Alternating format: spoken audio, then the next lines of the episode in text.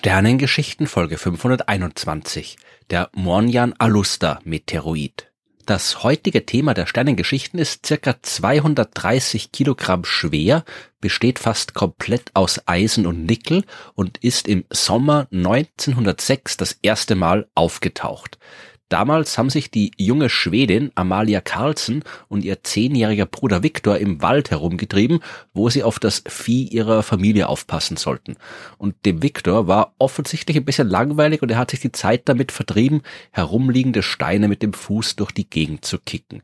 Und einer davon war deutlich schwerer als die anderen und hat auch sehr anders ausgeschaut, also haben sie ihn mitgenommen in ihr Dorf und von dort ist er dann in die Hände von Hjalmar Lundböhm gelangt, einem Geologen aus Kiruna und der hat festgestellt, dass es sich um einen Meteoriten handelt.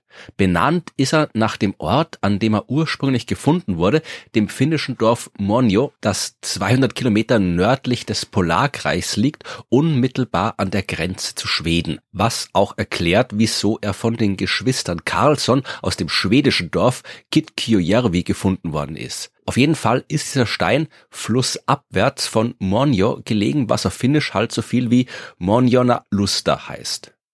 Dieser erste Fund war ein Brocken von gut siebeneinhalb Kilogramm. Aber 1946 ist beim Bau eines Hauses in Kitkiöjärvi ein zweites Stück des Meteoriten gefunden worden mit einem Gewicht von 15 Kilogramm.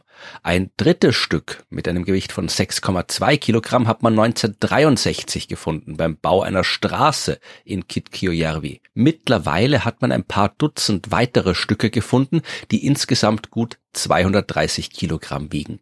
Jetzt ist es natürlich immer aufregend, ein Objekt hier unten auf der Erde zu finden, das aus dem Weltall stammt. Aber Meteoriten kann man sich in jedem Naturmuseum ansehen. Man kann sie auf Mineralienbörsen und ähnlichen Einrichtungen sogar kaufen. So enorm selten sind die auch nicht. Warum also eine eigene Folge über einen ganz bestimmten Meteorit, noch dazu einen, der so einen komplizierten Namen hat wie Monion Alusta?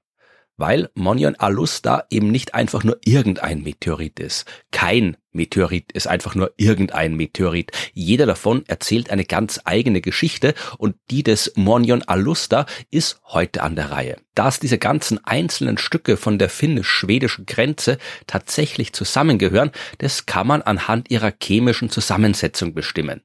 Es handelt sich dabei um Eisenmeteorite der Klasse 4a, sogenannte feine Oktaedrite.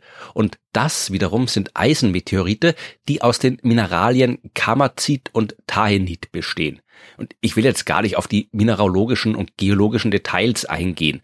Es handelt sich dabei jedenfalls um unterschiedliche Arten, wie Eisen kristallisieren kann, beziehungsweise Mischungen aus Eisen und Nickel.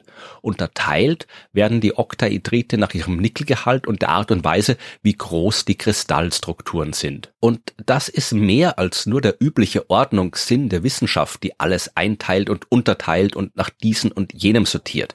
Im Fall von Meteoriten sind die Details der mineralischen Struktur durchaus relevant, denn diese Details sagen uns was über die Umstände, unter denen die Metallbrocken entstanden sind.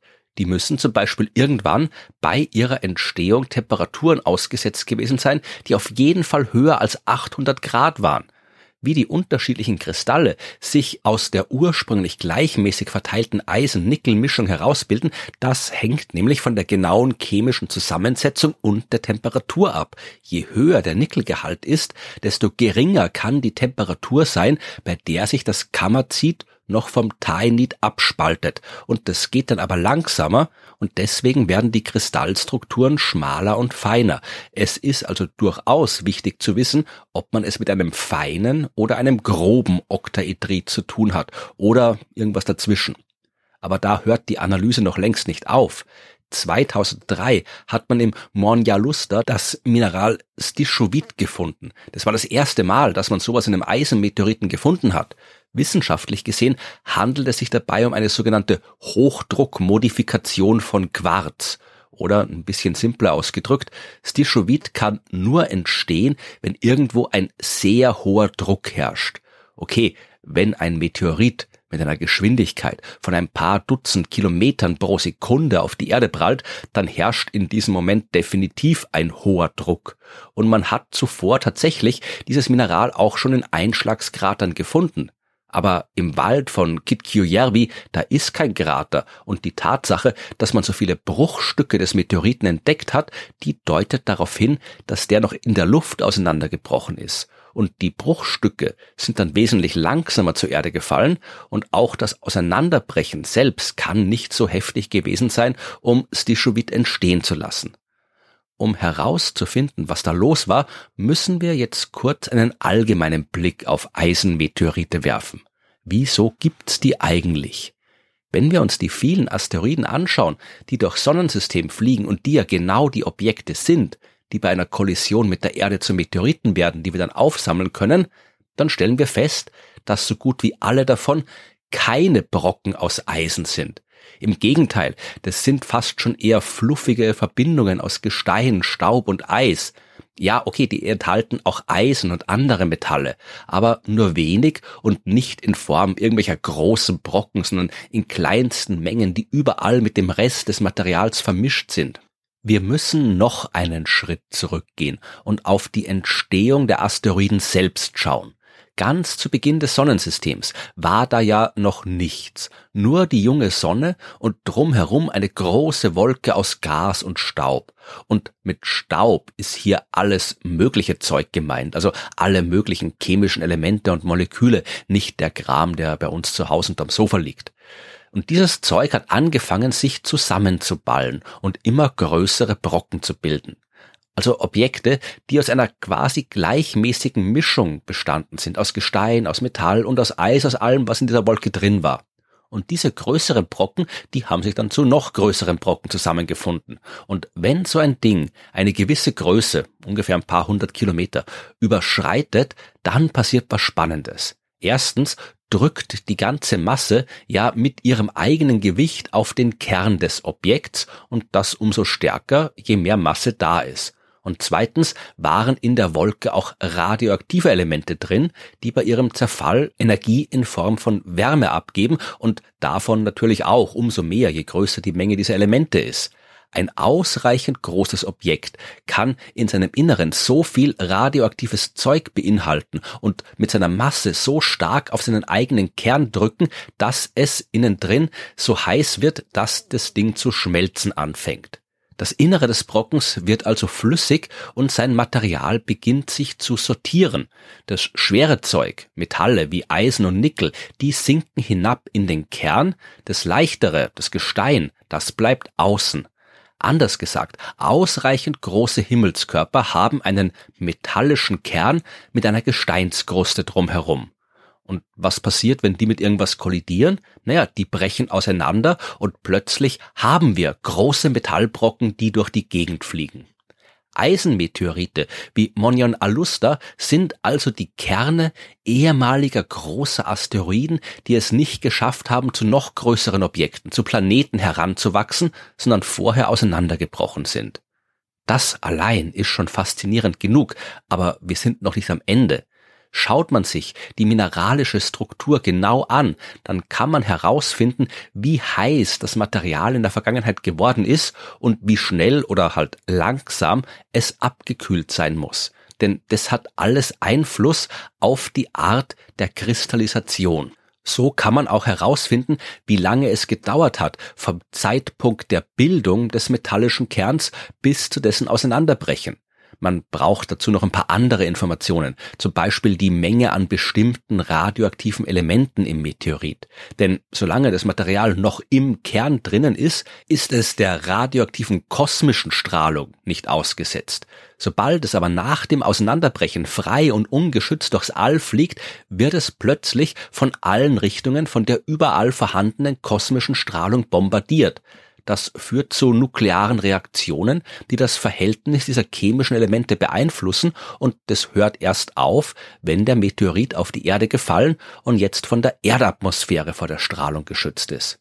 Daraus lässt sich also berechnen, wie lange der Himmelskörper nach dem Auseinanderbrechen des ursprünglichen Objekts durch den Weltraum geflogen ist. Und aus den geologischen Umständen des Fundorts und diversen anderen geochemischen Analysen, dem Grad der Verwitterung und so kann man auch herausfinden, wie lang das Ding schon auf der Erde rumliegt. Wenn man so einen Meteorit also ausreichend genau anschaut, dann kann man fast seine gesamte Geschichte rekonstruieren.